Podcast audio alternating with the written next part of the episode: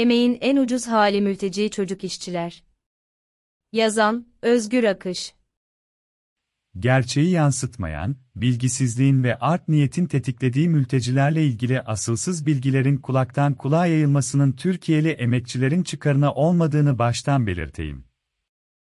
Yoğun sömürüye maruz bırakılan emekçilerin doğru bilgiye ulaşmakta güçlük çektiğini biliyorum. İçinde bulunduğumuz yaşam koşullarının ağır oluşu ve doğal olarak da biriken öfkenin bir yere kanalize edilmesi gerekliliği hususu düzen muhalefetinin siyasi unsurları tarafından karşılanıyor. Emekçilerin bütününün karşılaştığı işsizlik, yoksulluk, düşük ücret ve uzun çalışma saatleri sanki mültecilerden kaynaklanıyormuş gibi bir algının oluşmasında Millet İttifakı'nın içerisinde yer alan siyasi partiler ve dışında kalan kimi muhalefet partileri özel çaba sarf ediyor. Türkiye'de yoğun olarak bulunan Suriyeli mültecilerin, savaştan kaçarak sığındıkları ülkemizde kalma nedenleri, uzun yıllardır devam eden emperyalist devletlerin ve işbirlikçilerinin paylaşım savaşıdır. Bunun dışında yapılacak bir değerlendirmenin sömürüyü ve savaşları meşrulaştıracağını unutmamak gerek. Mültecilerle ilgili söylenen en büyük ve insanların canını sıkan yalan ise şu, mültecilerin ücretsiz sağlık ve eğitim hizmetlerinin yanı sıra çalışmadıkları halde maaş aldıkları.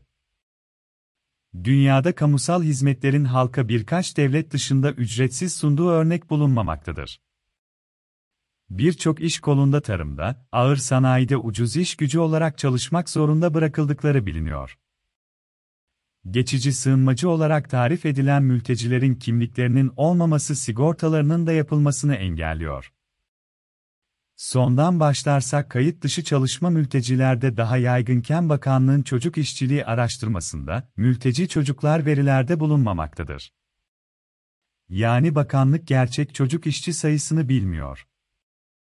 Kayıt dışı çalıştırılmalarının yanı sıra sokakta mendil satarak, kağıt toplayarak çalışan çocukların tespiti kolay olmamakla beraber çok da kayda değer bir durum olarak görülmüyor. TÜİK'in 700 bin çocuk işçi verisinde mülteci çocukların olmaması çocuk işçiliğiyle ilgili merkezi bir politikanın olmadığının göstergesi sayılabilir. Bir sorunun çözümü doğru bilgiyle başlar. Tabii bu sorunun uygulanacak cezai tedbirlerle çözülemeyeceği de not düşülmeli. Türkiye'deki emekçilerin hangi ulustan olursa olsun ağır yoksulluk içerisinde yaşadıkları bu durumun da çocuk işçiliğine neden olduğunu birinci sıraya yazarak devam edelim. Mültecilerden ve çocuklarından rahatsızlık duymayan bir sınıf var. Sermaye sınıfı ucuz iş gücü olarak gördüğü bu insanları iktidardan istiyor. Savaşın başlangıcından sonuna kadar her süreci kendi adına, kar olarak yazdıran sermaye sınıfı, ulus farkı gözetmeksizin çocuk işçiliğinden de kazanç sağlıyor. Suriyeli, Afgan, Iraklı. Mültecilerin ve çocuklarının hak arama noktasında bir dayanışma kanalı yok. Birlikte çalışanların birlikte yaşamı savunacakları bir ağın oluşması şart. Öfkenin savaşlara, yoksulluğa, her şekilde kazançlı çıkan sermaye sınıfına yönelmesi için örgütlenmeye ve dayanışmaya ihtiyaç var.